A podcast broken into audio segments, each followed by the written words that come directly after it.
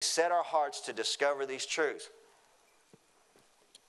The assembly of God, not necessarily the title of our particular fellowship or the label or the brand, but the assembly of God. The 39th verse is going to be where we'll culminate in our teaching today.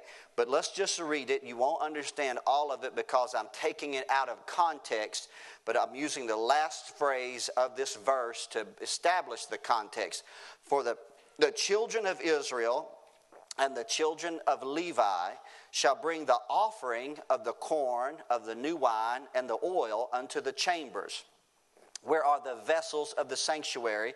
In essence, it's response to establishing the provision of the priesthood and the priests that minister and the porters and the singers. And then that's what the instruction was from Nehemiah. And then this is this is kind of his expectation. This is their covenant. This is their oath. This is their affirmation. This is what it's his expression of his heart.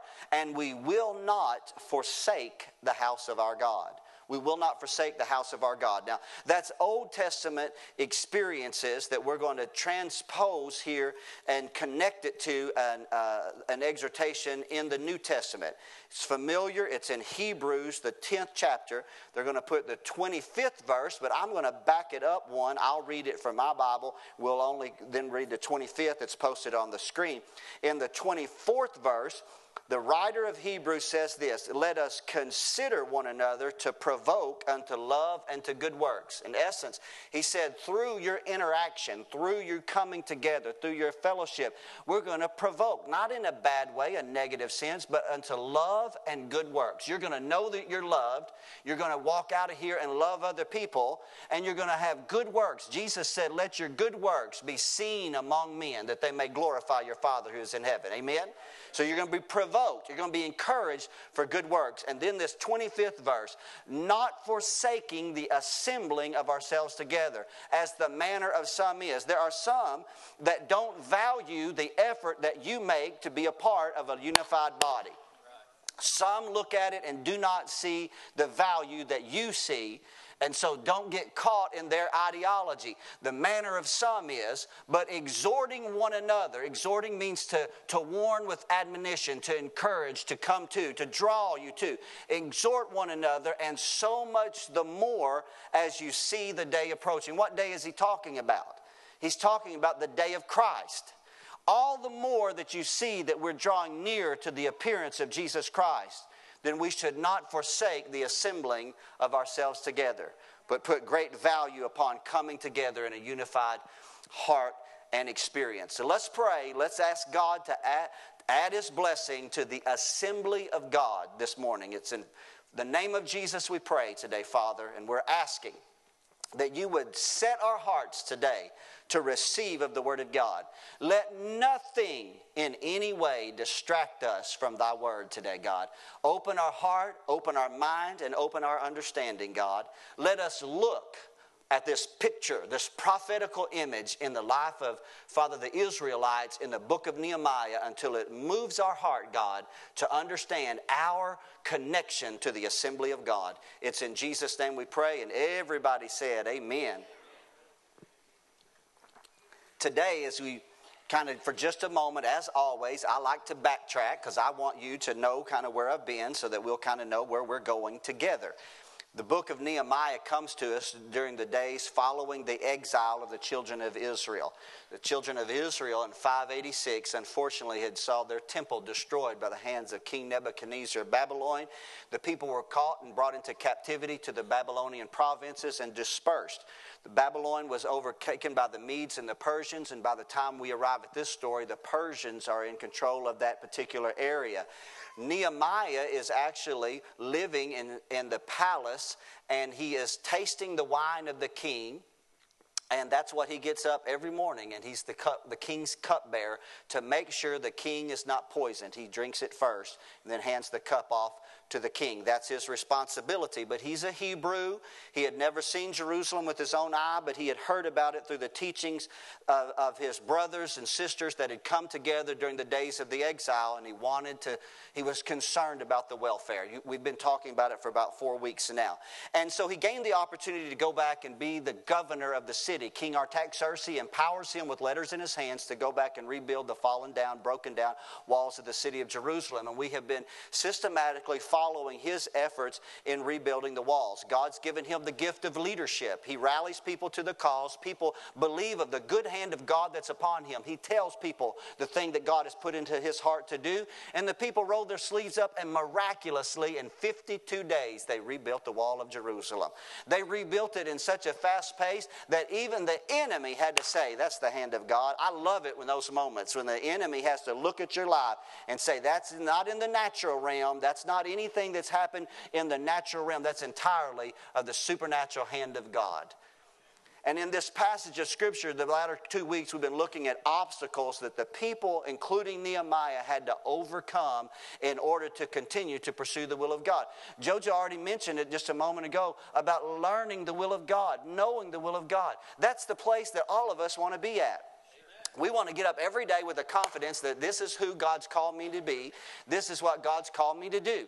I don't gain my completion of who I am based upon measuring myself up against anyone else. But if this is what God's called me to be and to do, then I'm going to lift my hands every day and say, Thank God.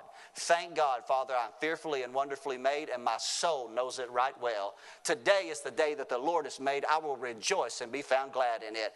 The other people in the world that don't have this confidence get up and they live every day in a rat race a rat race, but I get up and you and I get up in the peace of God, walking in the perfect will of God for our lives. Now, the enemy challenges this, but we fight through it and we accomplish it and then we learn to live in it. Now, today I want to talk for just a little bit about in the completion of these walls, there's something that Nehemiah immediately began to do. As soon as the walls were secure, the people were uh, more protected now. The enemy couldn't just come in and, and launch an attack because the walls were built up. They had uh, sentries or, that would be on the uh, wall that would, would take notice, and so they could sound alarms and they could rally and all those things. So the walls had a great importance. But now Nehemiah begins to shift and he begins to bring the people together for an important moment. That's what I want to begin to discover today. It's first mentioned in the eighth chapter, the first verse, it says that the people were gathered together as one man into the street that was before the water gate. In the, eh, eh, not the water gate in the 70s, but are y'all with me here today? Okay but the water gate, the gate that was by the fountain. And so a, little bit farther, it says in the 18th verse of the 8th chapter, it was a solemn assembly. The word in the 9th chapter is the, uh, the first verse is they were assembled with fasting and prayer. These were at least two occasions where Nehemiah gathered together the people, not necessarily in the temple as of yet, but this was his purpose. His purpose was to reaffirm to the people the need to come together collectively in worship of Jehovah God and to not forsake the house of God. One of the reasons why the people had suffered judgment at the hands of God is because they had been neg- negligent in how that they handled worship in the temple. And Nehemiah retraces the leadership, begins to retrace the ups and downs of the, of the people of Israel, encouraging them to not forsake. I love the words that Nehemiah in the 10th chapter, the 39th verse, in that in the affirmation of their faith said, We will not forsake the house of God. So, before we go any further and get into Nehemiah's instruction any deeper, let me deal with, for just a few moments, the evolution of congregational worship. What you're doing today, congregational worship, you are a part of the congregation. You are an individual, but collectively we are a whole. We are many members, come on, but one are y'all with me today? And so let's look at it. I know this to be true. The church is not a building. The church is not made of mortar and stone. I understand that God does not dwell in monuments as mentioned previously. I understand that today. I understand that Paul said that we are the temple of Jehovah God. We are the temple. The Spirit of God abides on the inside of us. I understand that's to, that to be true. And, and but some people use that truth as an excuse to avoid congregational worship. And in doing so, they rob themselves of the privilege of uniting together with men and women of like precious faith and gain the strength that comes from worshiping collectively. There are those that teach the concept of what's called house church ideology, claiming that that was the original pattern of the New Testament church. But I want to share with you just a little bit more about what happens in the, and the history of the church coming together to show you that even in the first century, though the Bible does say that the church met house to house, but that wasn't all that they did. It wasn't that they just went house to house, but they were a part of an established pattern that we read about uh, two weeks ago on Sunday morning when Psalmist David in Psalm 122 said, I was glad Come on, I was glad when I Saturday drew uh, close and the evening began to go late that I would look towards the moment when I would say, I was glad when I could go up into the house of the Lord. He had experienced something in the midst of congregational worship that made him say, I'm going to count the day and the hour, not till the ball game comes on, not till I, I, I have a vac- no, until I have an opportunity to join with the other tribes of Israel and journey up to the holy place and worship God in spirit and in truth. It had marked him, and I want it to mark you as well. I want you to have every day an excitement. Man, I can't wait till Sunday morning so we can come together. Wonder what the skinny preachers got for us this week. Wonder what songs we're going to sing. I wonder who's going to come to the front. I wonder what it's going to be like being prayed for in the midst of the power of the Holy Spirit. I want you to have an excitement about the people of God and coming together in collective worship of our God. Amen. Man, you don't have to come here to every week just downcast like it's obligation. I know sometimes you have to drag your children in here. I know you have to threaten them within, as my mom used to say, an inch of their life.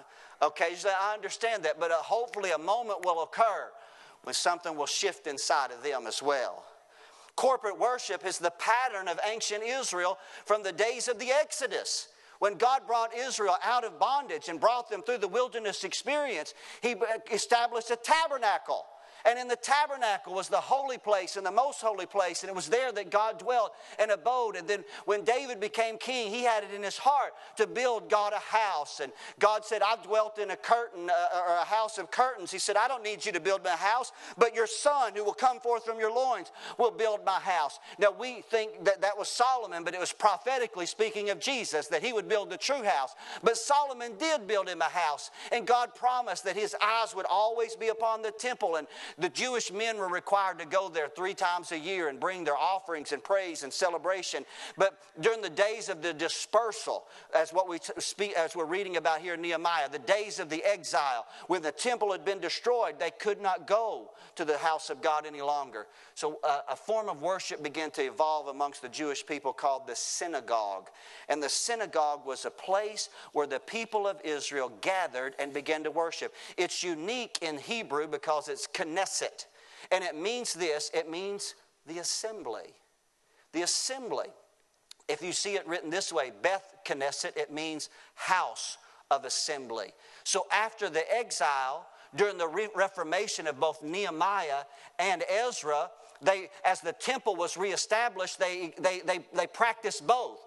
They went to the temple as they were required by the law of Moses, and if you lived close enough to the proximity of Jerusalem, you would go weekly. But if you lived farther away, then on the Sabbath day, you would go to the synagogue. It was a public place where the people could come together and they could worship God. They would pray, they would hear and read the Torah, they would challenge each other through discussions, uh, and they would and they would unify their hearts together as communities, as the house of Israel, the tribes of Israel. You may remember even in the time of Jesus.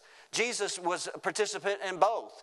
In the fourth chapter of the Gospel of Luke, the Bible tells us that when he was about to announce that he was the Messiah, messianic ministry, he would go to Nazareth, his hometown, and the Bible says, as his custom was, where did he go?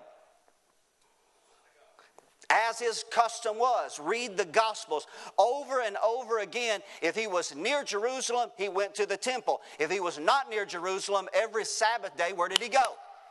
He went to the synagogue, the public place. And when you see this evolution, even upon after Jesus' death, burial, and resurrection, in the live stream of the early church, as they were the ecclesia now, the called out ones, they still continued to worship God both in the temple and in the synagogue.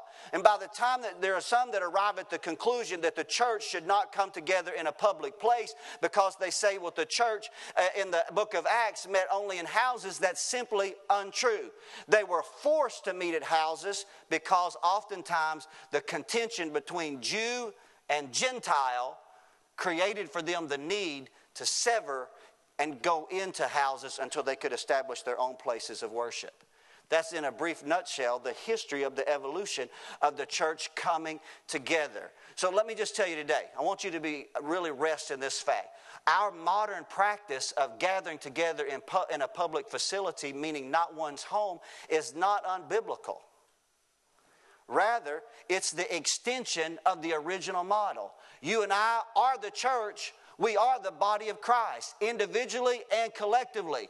But we are exhorted to come together to join ourselves with men and women of like precious faith and to not forsake the assembling of ourselves. We are, in essence, the assembly of God, or we are the assembly of God's people. If you and I choose to meet in a small group in someone's home, guess what? We still are. We're the assembly of God. If we were to meet up on the school campus and rent a building uh, up there on the campus, the moment we come together in that place, united in spirit and in truth, uh, it doesn't matter that there was a ball game in there the night before, but the moment that we unite our hearts together in sovereign faith, and what that says is this we are the assembly of God, and this is the house of God. Not tied to one unique location, but we have chosen together to come together collectively and worship God. And I want you to value your experience. Don't let the devil pull you away from the church. It's not God whispering in your ear, you don't need to go to church. It's not God whispering in your ear, you don't need to give in the offering. It's not God whispering in your ear, you don't need to raise your hands to worship God. It's the adversary, the devil, who wants to hinder you in your worship before God. You say, so Pastor Brown, I want to give you some things out of these passages of Scripture I think is going to help you. Remember, this is a picture image of the plan of God for your life concerning corporate worship. Why do we do what we do? Why do you come in a heated building like this? You know what that means? It's hot in here. But I have to be careful. I get told all the time, Pastor, we go from hot to cold around here. It's hot, and then we turn the air on and we freeze everybody. So it's a heated building that God's given us the opportunity to come together and worship together. You say, Pastor, why do we come together? Let's go to the eighth chapter of the book of Nehemiah and let's look at it just real quickly if we can. I want you to see a few of these things. Nuggets, I'm going to drop in your heart today. I've written down seven things. I'm going to go through them real quickly. You're going to follow them with me, but it's going to reaffirm to you the will of God for your life is to be a part of the assembly of God. That you are, in essence, the assembly of God, and we are connected together, heart and mind, soul and spirit, joined together. We're joined together by the power of the Holy Spirit, and we become the body of Christ. Number one is we come together to hear the word of God. It's in Nehemiah, the eighth chapter, verses one through three. Let me read it to you. It says, And the people gathered themselves together as one man to the street that was before the water gate. They spake unto Ezra the scribe to bring the book of the law of Moses, which the Lord had commanded. Second verse. And Ezra the priest brought the law before the congregation, both of men and women, and all that could hear with understanding upon the first day of the seventh month. Third verse. And he read therein before the street that was before the water gate from the morning until midday. Don't anybody call me long winded here today. Come on now. Listen, before the men and the women and those that could understand, and the ears of all the people were attentive unto the book of the law. That's what I've been praying for you today. I've been praying, God calls us to be attentive to the Word of God. And let's go a little bit further and read the seventh and the eighth verse to connect this just real quickly. And so, all the names of these leaders here, notice the end of it. So, he calls the people to understand the law. So, the people stood in their place. Eighth verse. So, they read in the book of the law of God distinctly, gave the sense, and caused them to understand the reading. But tell you why we come together as the assembly of God. We come together to hear the Word of God. Faith cometh by hearing, and hearing by the Word of God. Let me say that again until it's written on the tablet of your heart. Faith cometh by hearing, and hearing by the Word of God. Through gifted teaching and preaching, you and I learn to value the Word of God, to understand the Word of God, and in essence, our celebration in worship is stimulated by the revelation of the Word that God has given us. The word moves us in the ninth chapter, the third verse, both to repent and to confess and to worship. I thank God for the public reading, preaching, and teaching and the exhortation of the word of God. As far as I'm concerned, there's nothing like it. I know that sometimes you can go too far, but let me tell you, there's something about hearing a man or a woman of God that has a distinct anointing upon their life, taking the precepts and the principles of the word of God and sharing them with you. God, by his Holy Spirit, takes those precepts and writes them on the tablet of your heart heart and they become established truth in your heart and your mind. Paul told young Timothy, a pastor such as myself, he said, Till I come, give attendance to reading, to exhortation, and to doctrine. He said, Neglect not the gift that is in you. As a pastor, I pray on a regular basis God, make my tongue the pen of a ready writer, God. Touch my tongue by a coal of fire, so that the words that I say when I speak, I speak as the oracles of God. Make the heart of every listener under the sound of my voice, God, a parchment upon which that we can write down the truths of God. Let the people hear and listen and let it create faith in their heart and in their life. Let them know you, understanding the Word, God, because the Word of God is like the rain that falleth down out of heaven.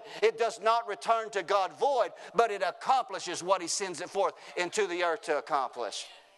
Preach the word, Paul told Timothy. Be instant in season and out of season. Don't just tickle the ears. Don't just give everybody what they want to hear. Don't be conformable to the spirit of the age. In the ages and the, and the world is going one way, sometimes I got to stand in the pulpit and preach and say we need to go another way because that's what the word of God says. I had someone a few weeks ago that, that caught me at a restaurant and she attends a, another church and, and she was saying this as a compliment i suppose. I think is what uh, uh, she intended what she said it was a compliment. She said you know some of the young guys today she said they just want to teach and that's a good thing. We believe in teaching.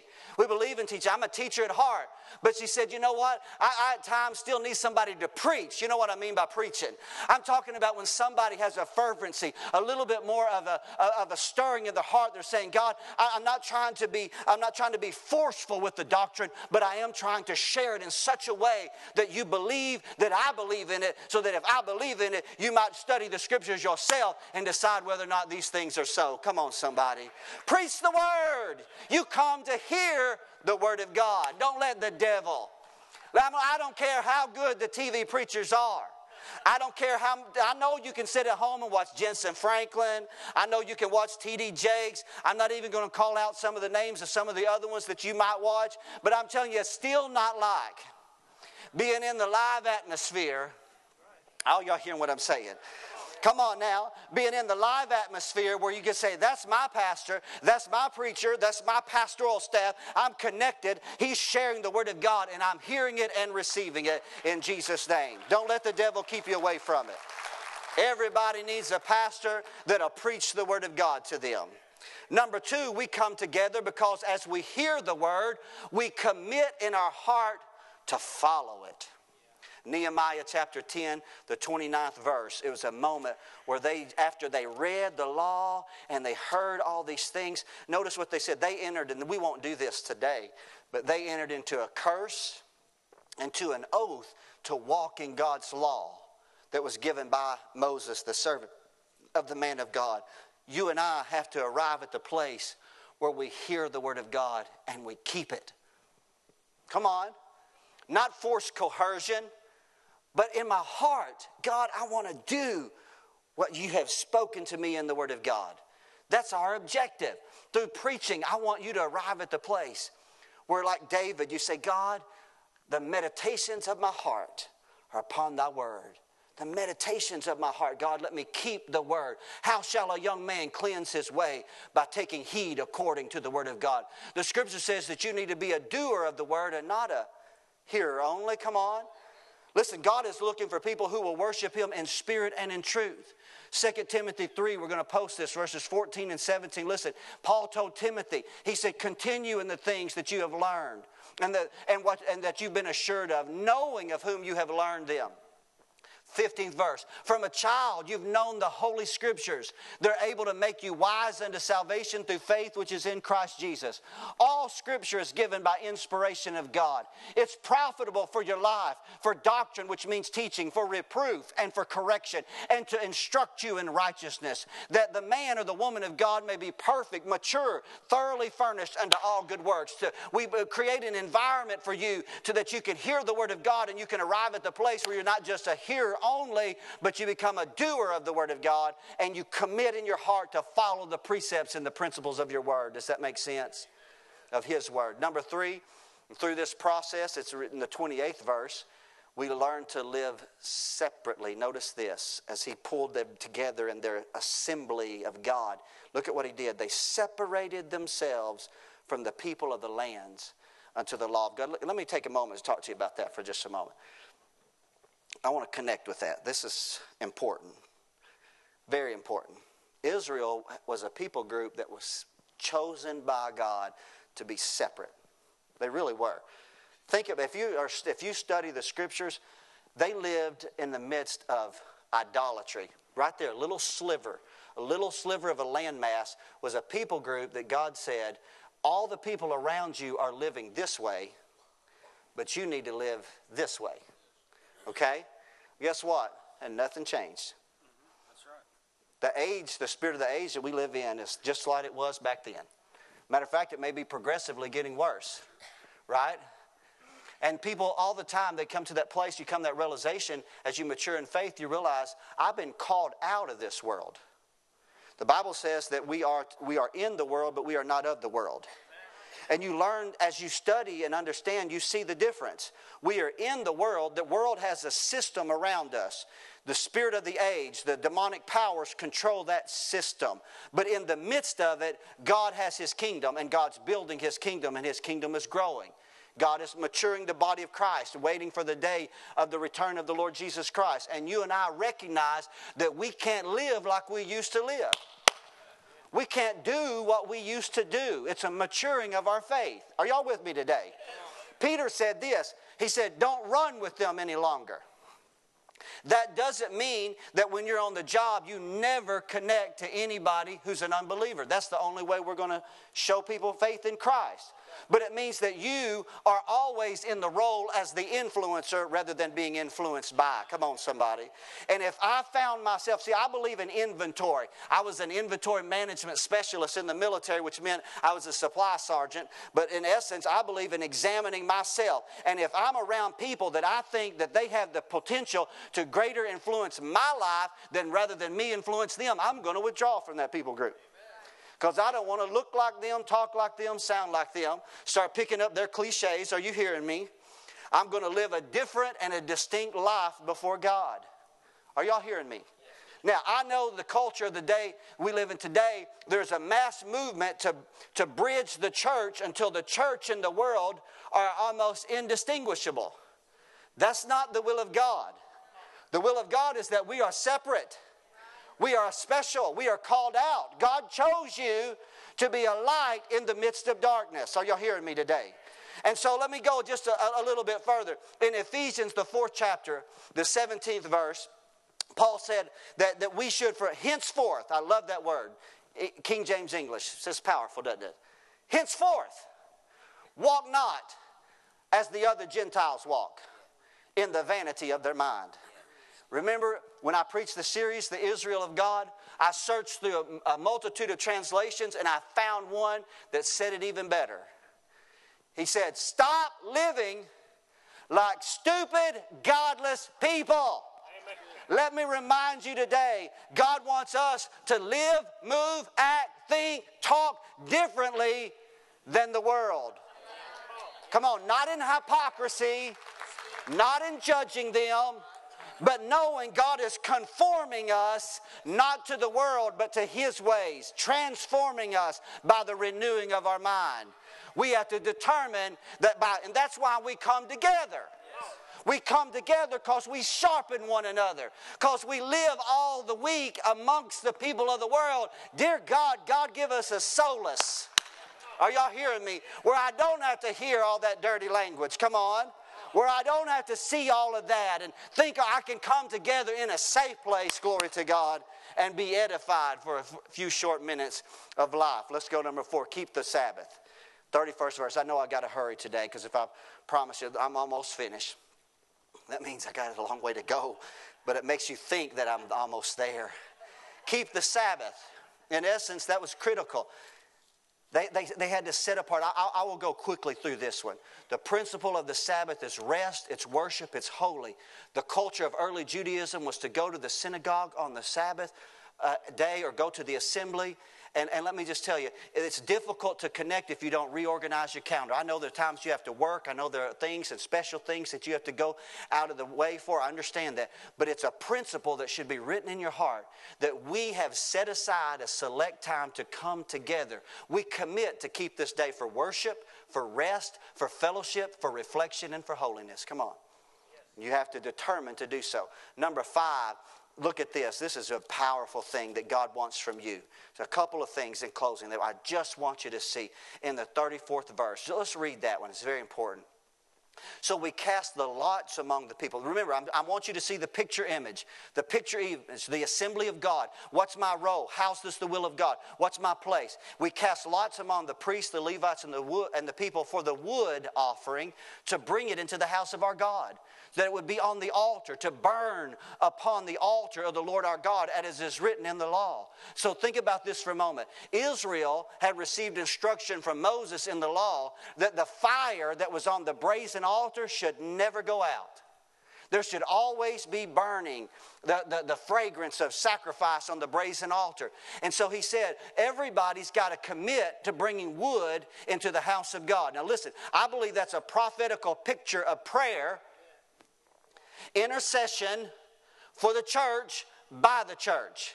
Let me drop this in your heart. Don't always be the person being prayed for. Come on. May, say, you know what? God wants me to go there this week and pray for other people. Are you hearing me today?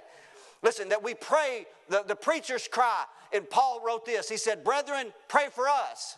You know, I, I believe that while the, all the other activities were going on in the temple, whether it was a, a celebration of a feast or a festival, there was always flame leaping up off of the altar. Listen, I believe we always should have this church, each other, one another in our hearts and minds, praying one for another. I pray that while I'm preaching, here's my prayer for you. I pray that while I'm preaching, I'm up there, I'm, I'm preaching, I'm sharing. I hope somebody's back there going, mm, in your heart, you're just praying, my God, bless our man of God, bless the word. I pray under your heart, and your own spirit, even while the message is going forth. There ought to be some of you staged among us every week when we come together saying, My God, let there be conviction in the air so strong that you can cut it by a knife. God, let there be healing and restoration uniting their hearts to people just sit there and look at you and they think that you're unengaged, but no, the fire. Come on, you brought wood into the house of God and you're burning. It's your time, it's your moment, it's your season, it's your intercession. You are a part of the flame of God leaping up off of the altar of your heart in Jesus' name. Amen. We need intercessors in the assemblies of God. Closing, and I'll bring Daryl on the platform. Special offerings. You can wait, Daryl. You could come on now, but we'll, we'll wait till the seventh one to start playing. Special offerings for the service of the house of God. The 32nd, the 31st, the 33rd verse. So he said, We made an ordinance for us to charge ourselves yearly with the third part of a shekel for the service of the house of God. And so uh, on and on, look at this to make atonement and for all the work of the house of our God, 34th, 33rd verse. Now, for ancient Israel, every man committed to pay his part and to do his part. Let me say this. Let's, let's, let's kind of transpose that a little bit because we're going to talk about tithes and offerings to close the service on the seventh one in just a moment. But let's look at this today. And y'all give me the freedom. Don't let me feel the strain of I'm getting too close to the noon hour. Let me have the freedom to, to finish this out strong. Is that okay?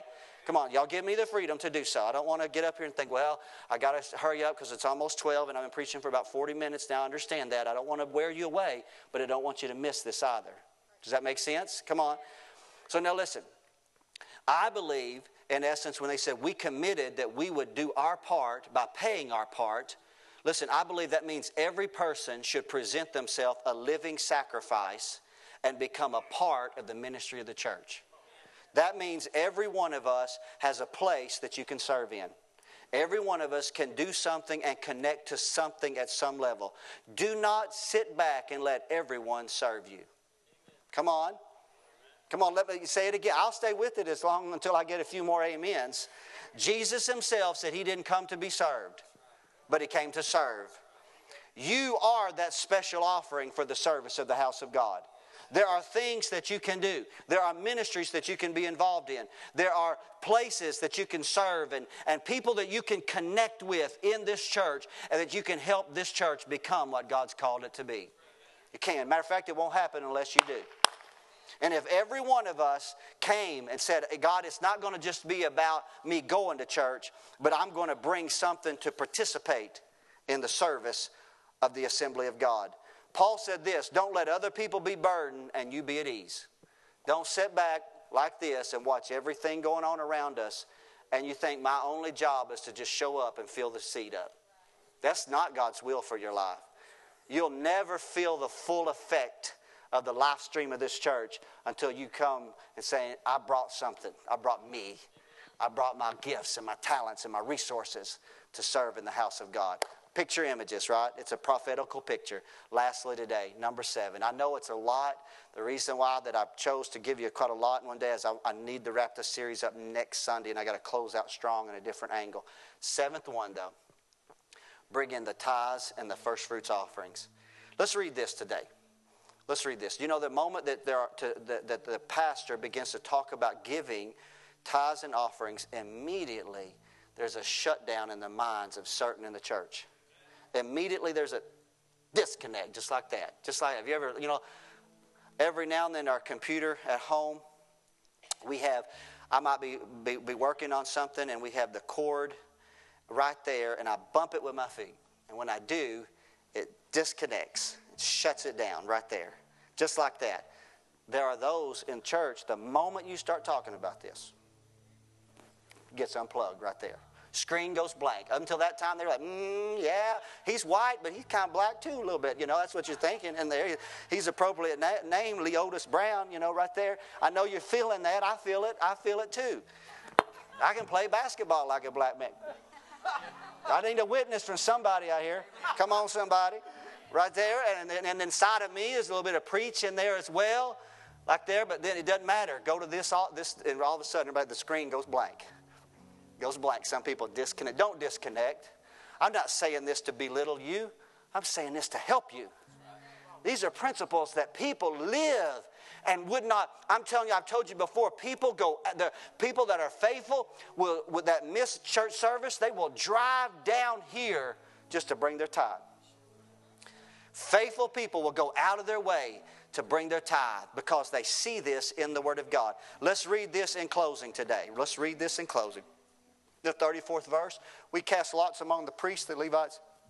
Excuse me, it's the 35th, 34th verse because right there. To burn, I'm sorry, it was the 35th verse, Phil. Let's go right to 35th. And to bring, or Angie, and to bring the first fruits of our ground, the first fruits of all tree, fruit of the trees, year by year into the house of the Lord. 36th verse. Firstborn of our sons is written in the law, and the firstlings of our herds and our flocks to bring to the house of our God unto the priests that minister in the house of our God. And that we should bring the first fruits of our dough. That's my favorite right there. Never mind. I, I'm way out there in front of y'all. I can see that. Bring the first fruits of our day, dough and our offerings and the fruit of all manner of trees, wine, oil, unto the priests, the chambers of the house of our God. The tithes of our ground unto the Levites, that the same Levites might have the tithes in all the cities of their tillage I think I added that 38th verse and the 39th. We'll go ahead and read it. And the priest, the son of Aaron, shall be with the Levites when the Levites take the tithes. The Levites shall bring up the tithe of the tithes into the house of our God, to the chambers, and to the treasure house. And we'll read the 39th verse. The children of Israel, the children of Levi, shall bring the offering of the corn, the new wine, the oil, the chambers, the vessels of the sanctuary, the priest. This is our original text. And I'm right back where we started at. And we're closing on this final point. The priest, the minister, the porters, and the singers. And they said, We will not forsake the house of our God. In those days, the first fruits went to the priest. Now, listen, here's how it worked, and this is the, in a nutshell, closing point. There's no more. This is the seventh one. Just let me write this on the let the Holy Spirit write this on the tablet of your heart. The example of ancient Israel was this: the first fruits of everything they received went to the priest. The tithe went to the Levite. Okay, which was the ten percent. The tithe of the tithe then went to the priest. From there, from the temple or from the gathering house of the house of God, the gathering place or the assembly of God, the resources were committed to the livelihood of those who served in the temple and then ministered to the benevolent needs of the people. So it was both. They took those resources, and the first obligation was it was used for the livelihood of those who served in the house of God, priests and Levites. And secondly, it was used to help the poor of the land. Those are the biblical principles of the, both the tithe and the offering. So, I, as we relate this in the New Testament era, those are divine principles that I believe are related to the assembly of God. Let me say this combine the first fruits and do this make tithing first. Don't wait till the end to give to God because the enemy will make sure you never. Come on. This will break down and that will break down. But, but faith says, I'm starting here, right here, right now, making tithing first. Listen, these are not legal requirements of the law that are no longer valid to the church, they're divine principles that lived. Some people believe they bled through the cross. Come on, somebody. And I do as well. Matter of fact, let me read to you a passage of scripture. Matter of fact, I think we'll, we'll, we'll post that one, in 1 Corinthians 9. This is Paul writing. Paul's looking back at the very things we're talking about. And look what he wrote to the Corinthians. Do you not know that they which minister about holy things live of the things of the temple? And they which wait at the altar are partakers with the altar. Even so hath the Lord ordained that they which preach the gospel should live of the gospel. And so here's a divine principle that went all the way back in the days of Nehemiah, but it's just as alive and just as relevant today that God intends for His people to honor the assembly of God, the house of God, by bringing in the tithes and offerings and presenting them unto the Lord in faith. It's for the livelihood of His preachers. Listen, I know in the American culture that we live today, we've seen a lot of exploitation of this. We know that we have from great scandals in the church, but that shouldn't cause you to say because others have abused it and misused it to hinder you from recognizing the validity of it and the necessity of it. I, my, one of my most difficult things that I think about is bivocational pastors. Those that are working full time and pastoring full time. I don't know how they do it. God called us to live of the gospel. And I'll tell you what, I take it personal. I take it, know what, what I mean by this? I take it personal. When you give, I'm telling you, I wrap up my heart around it in the name of Jesus. I shared in the membership class today, there's only two people every year that sees the giving record of this church. It's not the deacons, it's not JoJo, it's not Shane. They've never seen it. None of these guys that have been on staff. Two people, me and Sherry. We're the only two people that look at the giving records of your giving record. It's because you're written on the tablet of our heart. We pray for you. I mean that. You're praying for me. I don't ever pray, God, God, curse my church family. God, I hope they live in poverty. I hope they struggle to have enough to buy their kids a new pair of tennis shoes. I hope that when the factory goes out that they have to go out too. I don't pray that. I pray blessing and prosperity upon this church family. And you ought to pray it as well for me and my family. That's the cycle that God put in the house of God. Who are we to forsake these divine principles? My challenge is this to you. And let me tell you this here's the reality. Sherry and I tithe. We don't, we don't put a burden on you that we don't do. We've been tithers for, the, the, for, for 25 years of our marriage. We've been faithful tithers before God because we believe in the principle. Did you know this church tithes? Did you know we tithe what you give into missions? We do. We, whatever, at the end of the month, whatever comes out into this fellowship, 10% of it rolls into a missions account so that we can help missionaries. Are y'all hearing me? Along the way. We believe in the principle. That's not counting benevolence. That's not counting the many times JoJo helps people in our community or our food pantry and the poor among us, those things. We, we, we want to be a church that's involved in that area as well. But you know, the reality is you can come faithfully to the house of God and still neglect the house of God? Oh man, it's real quiet in here. You can come faithfully and still neglect it. You can. This principle alone can be the difference between you feeling as if you are simply attending the church or you are the church. That one principle. Because when you begin learn to give, I'm telling you, where your treasure is, there will your Oh Jesus, I felt that right there. Where your treasure is, there will your heart be also. So as a pastor, periodically I believe I teach on it and exhort on it. I never coerce people. I don't want you coming forward because you feel like, man, Pastor Brown is twisting my arm to give. I want you to study this out because when you study it out, the revelation will happen.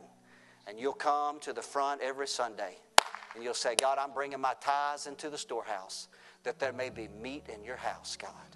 Because you're going to open the window of heaven and pour out a blessing upon us all that we cannot contain it. Ezekiel said, When you bring the first fruits of your dough into the house of God, the priest, the preacher will pray and cause blessing to come upon you and your house. Let me tell you, great blessings await. This is a prophetical picture about the assembly of God. The assembly, the fellowship, while we come together. Don't let the enemy, do not let the enemy pull you away from the body of Christ. Does that make sense? My final concluding words are right here. Let me read them to you. Discovering, accomplishing, and maintaining the will of God for your life. At the center of God's will is the church. Did you hear that? It's at the center of God's will. You cannot walk in God's will. I do not believe, you can debate me on this later, but I do not believe you can walk in the center of God's will and not be actively connected to a house of God or the assembly of God. Some fellowship doesn't have to be this fellowship. We want it to be this fellowship. But it doesn't have to be this fellowship. But you cannot be walking in God's divine will for your life and you're not connected into the life stream of the people that He promised to bless. If you're not fully invested into the life stream of a local fellowship, you're not walking in the will of God. Who here today believes they need to connect deeper to the assembly of God? Our heads are bowed and our eyes closed. Nehemiah said, We will not forsake the house of God. Hebrews said, We will not neglect the assembling of ourselves together, as the manner of some is. The assembly, the Knesset in Hebrew, the assembly, we assemble together, and God adds His blessing. God adds His blessing. I want you to be honest with me today. I'm going to pray with you right where you are. I believe this message is to the church. It's to the church. There may be some under the sound of my voice that you've come to church either sporadically or occasionally, and yet you're not fully vested. But today you see the value, the value of it. And the Holy Spirit, the Holy Spirit is moving on you. I feel Him today. I feel Him moving, moving in your heart to become connected at a greater depth or to a, de- a greater degree to a body, to the body of Christ. If you're here today and you'd say, Pastor, that's me. I come to church occasionally, but I feel the Lord. There's been a revelation today. I need to be more vested. I need to be more engaged. I need to be more connected. I don't need to be isolated. Pastor Brown, would you pray with me right now today? That's you, lift your hand up. I'll pray with you right where you're at. I see that hand. Thank you. Anybody else? I'm waiting on you. I feel like there's more. Thank you. I see that hand as well. Anyone else? Thank you. I see that hand back there. I felt like I was waiting on that one. I believe God sent you here, brother, today for just this message just this message. This is your moment. This is your moment right now. Anybody else today? This is your moment to connect, to connect, to connect. Because it starts in your heart. Starts in your heart. Who here today, last thing, and we're going to close in prayer by standing in a moment. These seven principles today, these seven principles, if there was any if there was any negligence on your part in any area of those seven, and you just want to make that commitment in your heart to say, God, give me the courage. Maybe it's giving. Maybe it's being involved by serving. Maybe it's at the altar. Whatever it is, whatever it is, who here would slip your hand up and say, Pastor, this message was for me? I pray that I'll not get distracted from my, finding my place in the body of Christ. Thank you. I see that hand. Anybody? I see hands going up all over the building. Thank you. Thank you so much for that hand today. Won't y'all stand up and we're going to pray? We're going to pray. Let's take a few minutes.